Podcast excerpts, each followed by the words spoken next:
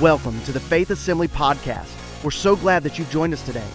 It is our desire at Faith to help you connect, grow, and go in your walk with God.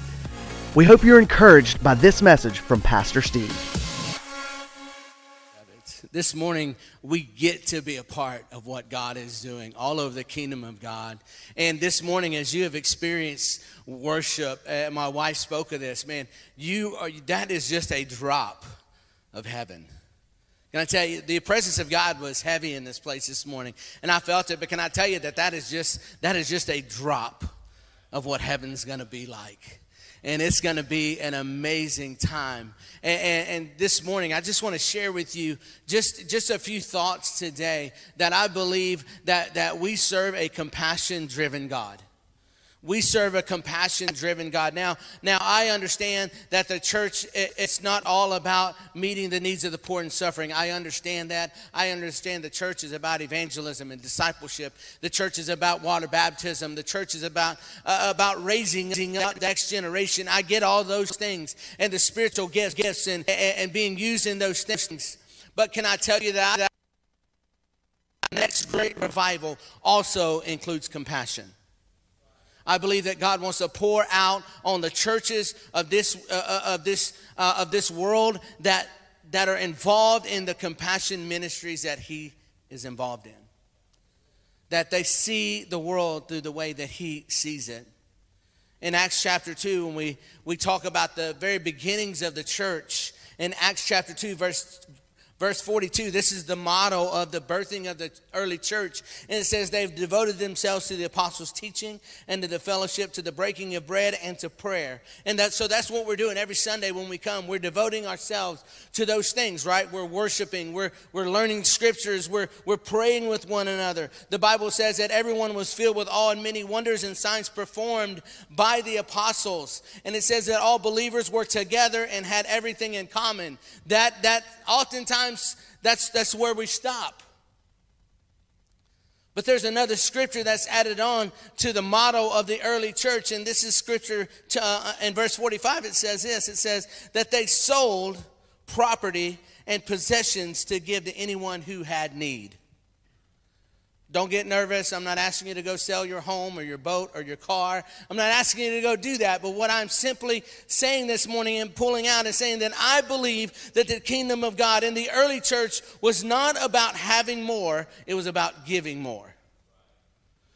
It was not about having more and having bigger buildings and bigger homes and bigger. It was about giving more and expanding the kingdom of God in the early church, and, and we know this through church history, 1906, in, the Great Revival. The great revival of Azusa Street, where God poured out his spirit and breathed on us, uh, and where the Assemblies of God was birthed in 1906, there stood a man that we know by the name of William Seymour, a man from whom gave, God gave influence and leadership when the revival broke out. And he said this, and I quote I can tell you when someone is full of the Spirit and the power of God when they love their neighbor. I can tell you when someone is full of the Spirit and the power of God, not when they sing great worship songs, which you guys do every Sunday. I love being in this house.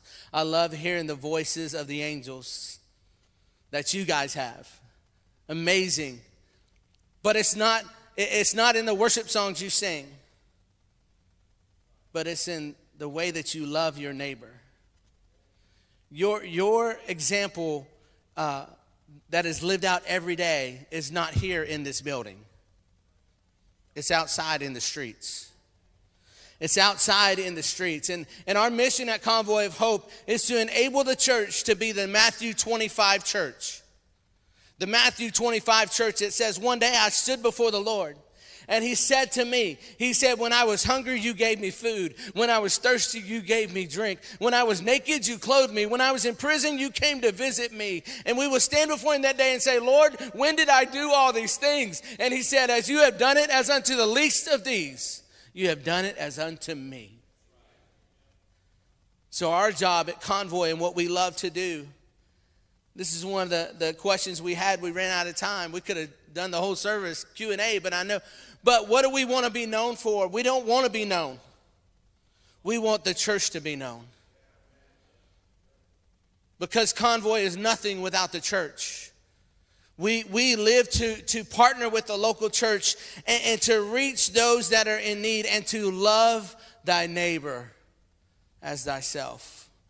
So this morning I come to just disrupt your morning a little bit and talk about disruptive compassion. Have you ever had a moment that you thought was a disruption, but God said, "No, it's my it's this is my divine intervention." It's not a disruption, it's an intervention. And, and so I'm going to turn you to the story of Luke chapter 10. Luke chapter 10, and, and basically I've entitled this this morning, Love Thy Neighbor. Love Thy Neighbor. So I want to take just the next few minutes here this morning just to talk about the word in Matthew 28 starts out in this in, in, verse 28 it says when the teachers of the law came and heard them debating noticing that jesus had given them a good answer he asked him of all the commandments which one is the most important verse 29 says the most important one is this jesus answered to love the lord your god with all your heart all your soul and all your strength and all your mind the second is this to love your neighbor as yourself. There is no commandment greater than these two. There is no commandment greater than these two. In, in the Old Testament, we know that God gave us the Ten Commandments, but do you know that there are actually over 600 commandments in the Old Testament? God narrowed it down for us to 10. He gave us 10. Follow these 10. And then we even had trouble with those 10. So God said, I'm going to make it a little bit more simple for you. He said, I'm going to give you two commandments that everything else in the kingdom of God hinge on these two commandments. To love the Lord your God with all your heart, your mind, your strength, your soul. Everything within you. In the South, we say it like this with all your guts.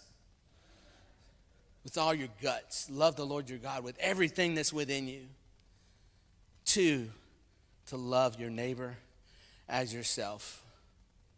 To love your neighbor as yourself. And then the, the story goes on to say that the teacher, wanting to justify himself, come on, how many times have we said, Lord, did you really say that? Lord, is that what you, is that you didn't really mean that, right? Like, how did you mean that? The, the, the teacher said this, but wanted to justify himself. He said, Well, who is my neighbor? Then Jesus answered him and said this A certain man went down from Jerusalem to Jericho and fell among thieves, who stripped him of his clothing, wounded him, and departed, leaving him half dead. Now, by chance, a certain priest came down the road, and when he saw him, he passed him by on the other side. If you take notes this morning, if you got a highlighter, a pencil, you got your Bibles, you want to star that right there. Likewise, a Levite, when he arrived at that place, came and looked and he passed him by on the other side. So that's another place. Highlight those. So here we have in the story, you have a priest and a Levite. Two of the most influential people in the church at that time. And here they go down this road where this man has been half beaten, left for dead, broken, wounded, and hurting.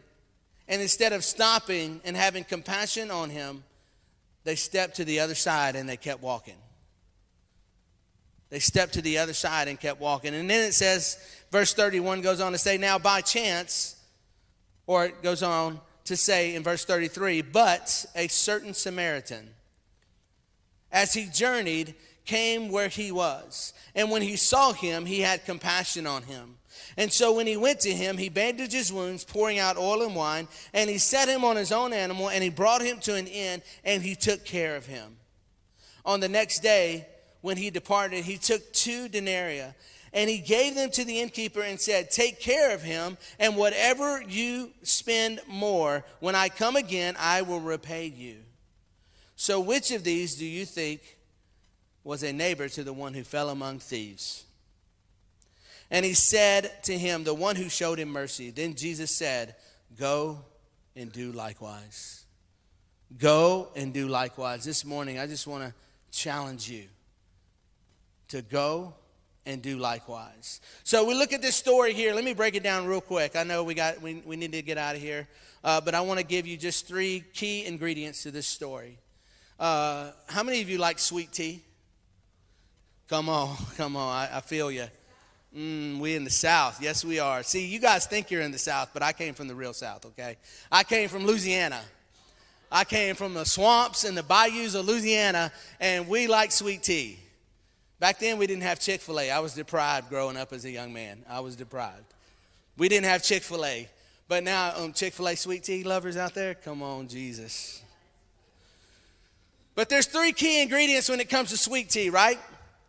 There's water, there's obviously the tea bag, the tea, and then there's Splenda, right?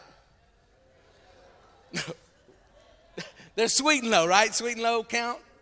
No, there's what? Sugar. Sugar. In my house, when we, my mom made sweet tea, she put that pot on the boil, and that little bitty pot of water would start boiling. It was only about this big around, you know. But when it got ready, just at the right temperature and the right boiling point, she'd turn the eye off and let it settle. She got that big old container of sugar.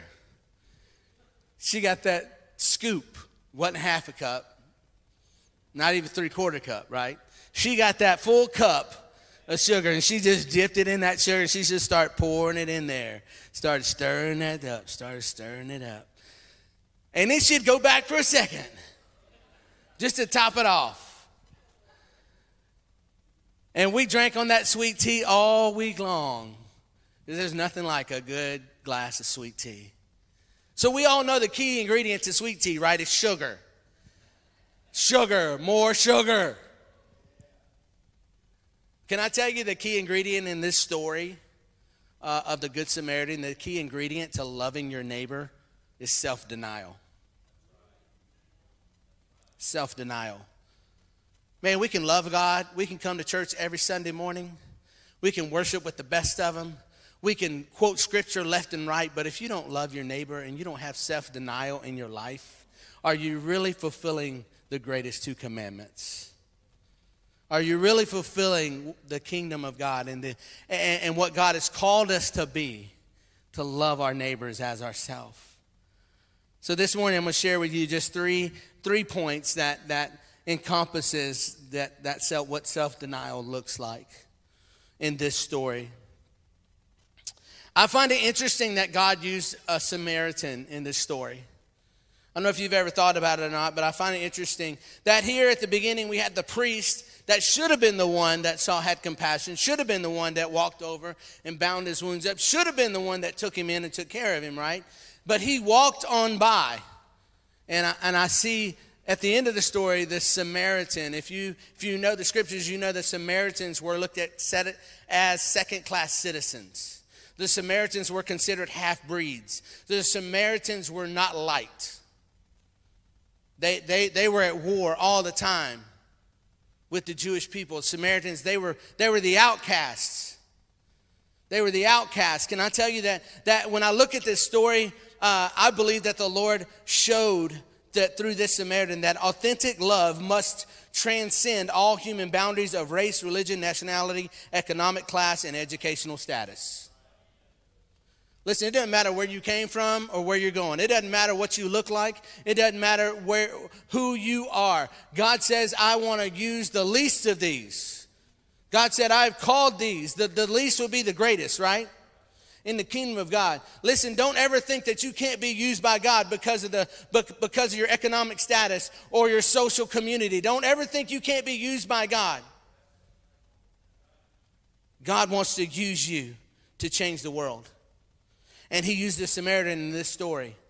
And he became the most famous Samaritan in the whole Bible. So, what does love look like through the Samaritan's eyes? The Bible said that he had compassion, number one. He had compassion. But the Bible says, But a good Samaritan, as he journeyed, came, and when he saw him, he had compassion. The first ingredient to loving your neighbor is you must have compassion. You must have compassion. When we look at the word compassion and we break it down, what does compassion mean? What is the biblical definition of compassion? When we break this word down, today, we understand that, that come means together. Compassion, come. The first part of come means being together. And that second part, passion, biblically understanding that means suffering. So, biblically, when we understand this word compassion, it means to suffer together, to suffer with. Compassion is not about feeling sorry for somebody. Compassion is not about having empathy, sympathy for somebody. Compassion is about, is about suffering together. It's saying, What can I do that will make a difference? And the Bible says that when he saw him, he had compassion on him. We read many times in the Bible, many stories in the Bible, when Jesus said, when he saw the crowds, he had compassion on them. When he fed the multitude, the Bible says that he had compassion on them. So, compassion is the first ingredient to loving your neighbor. Second ingredient is this that compassion is followed by action. Action. We must take action to meet the need that's in front of us. We must take action when we see a need. How, how many times have we often said, Hey, I'm praying for you, brother? And you may mean that in the most sincerest way. But I'm here to confess to you my own sin today. That there's been a lot of times where I said, I'm praying for you, brother. And I left that conversation and did nothing about it.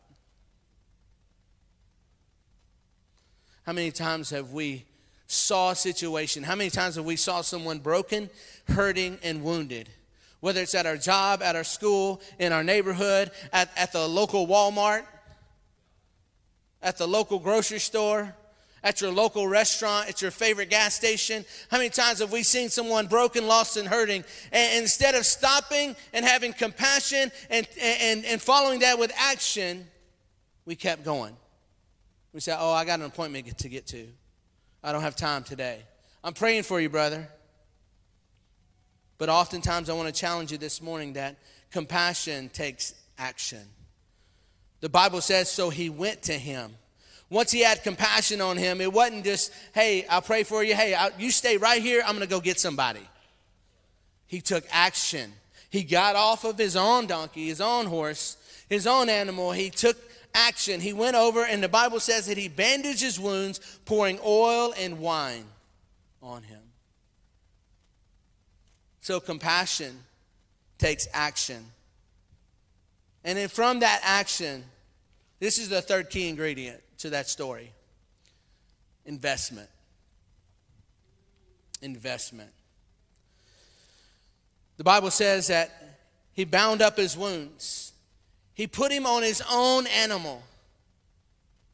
He put him on his own and he suffered together with him, taking him to the local inn. And when he took him to the inn, he told the innkeeper, he said, Listen, whatever he has, I'm paying for it. Whatever bills he's going to owe, I'm going to take care of it. And the Bible says on the next day, I want you to think about this for a minute. On the next day, what does that imply? On the next day, that he stayed with him. He didn't just drop him off and leave him and say, Hey, I'll check on you next month. I'll check on you later. He stayed with him. And he made sure that he survived the night and on the next day, when he departed, he took two denarii out. So he made an investment into the kingdom. He made an investment into the broken and lost and hurting. And he gave them to the innkeeper to take care of him. To take care of him. And this is what I love. I love this scripture. I love this part of scripture. Worship team, you can make your way. I love this part right here as we kind of bring this down. and in this investment part, he says, Whatever you spend when I come again, oh, if you got a highlighter, if you got a pencil, if you got anything, start like three times. When I come again, I will repay you everything that he has spent. When I come again. See, it wasn't, a, it wasn't an investment of just the now, it was an investment for the future. So when we're looking at at, at reaching the needs of the poor and suffering, when we're, we're looking at, see, Convoy's done a lot of amazing things since 1994. But can I tell you, we're just getting started. We're not satisfied because there's another half a million kids that are standing outside the fence. There's another, there's a, there's another uh, uh, 200,000 plus women that we have a goal to reach in 2030 that are broken, lost, and hurting, and being sold into trafficking every day. That need us to stop and take action. That need us to have an investment in their lives. There's people that are lost and, and hurting all over the world. When we do disaster relief, oftentimes uh, people, uh, they're drawn. We have oftentimes they're drawn to Jesus because they are seeing the church, what? Not just the compassion of the church through Convoy of Hope, but they're seeing the action of the church through Convoy of Hope. Last year in the hurricanes in Florida, we got out of the truck and we had a truckload of supplies and chainsaws and we were cutting trees out of the, out of a lady's yard and she came out of the house and she asked what are you doing here? Who are you with? And, and we started talking to her and our prayer team was with us. And they so they started talking to her uh, about jesus about the true hope about the true light. And that day this was her statement. She said, This was the first time I've ever seen the church in action. That's a powerful statement. See, we think we're in action all the time because we meet every Sunday morning, we worship, and we, we go to our jobs. And, and sometimes we say something, sometimes we don't. Sometimes we stand up for what's right. Some, but this was the first time that she saw the church in action. And she broke down. And our prayer team was able to pray the prayer of salvation with her. So this is this is what happens. Hope opens up that door. So when we pass out food, we're not just passing out food, we're passing out hope. And you're right there along with us. You're a part of what God is doing. But this is the fact. This is the truth of this story. We, if you know this story, you've heard this story before, you know that really ultimately this story is about every one of us in this room.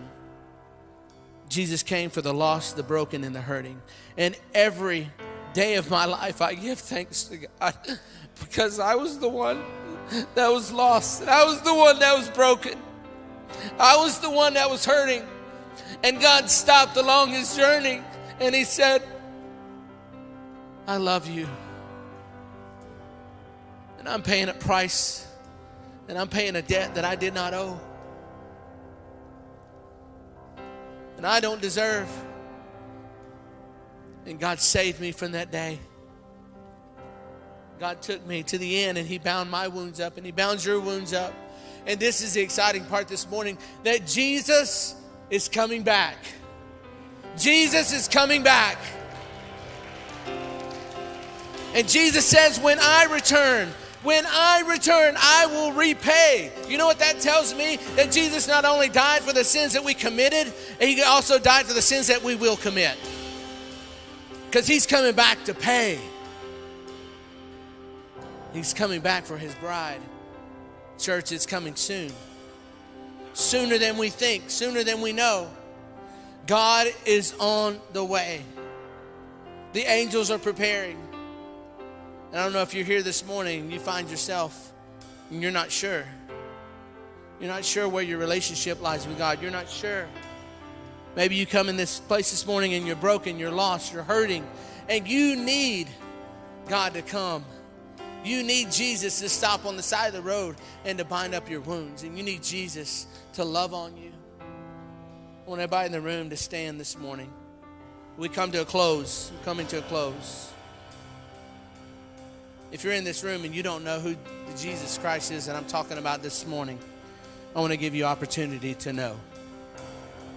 So, with every head bowed, every eye closed, if you came to this place and you don't know Jesus is your Lord and Savior, or maybe you came to this place and you're broken and you're hurting and you're wounded and you need you need the attention of your Savior this morning.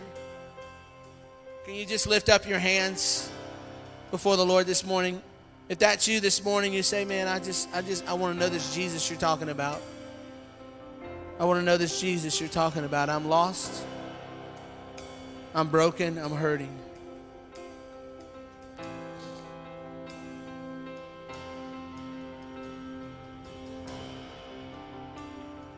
Father, thank you this morning.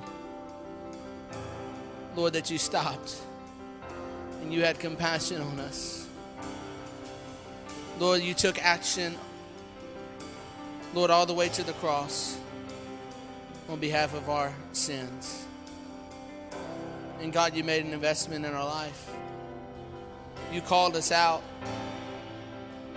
to be your children, to be that shining example, to be the light in a dark place, to be the voice of hope where there's despair all around us.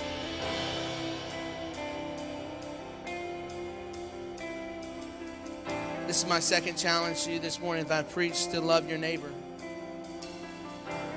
Are you loving your neighbor the way Christ has outlined in the Bible for us to love our neighbor? Are we loving our neighbor truly out of a life and attitude of being self denied, self denying ourselves and walking according to compassion and action and investment? Are we doing that? This is my challenge to you this morning. If you fit any of those criterias, if you're if you're hurting, you just need Jesus. If you're you just want to feel that presence one more time, we're to sing. And as we sing this morning, I'm to challenge you. If you say, I'm to leave this place and I'm to love my neighbor the way God has called me to love my neighbor. We hope you enjoyed this inspirational message today. If you would like more information about Faith Assembly, please visit us on the web at faith-assembly.org. Thanks again for joining us, and we hope you have a blessed day.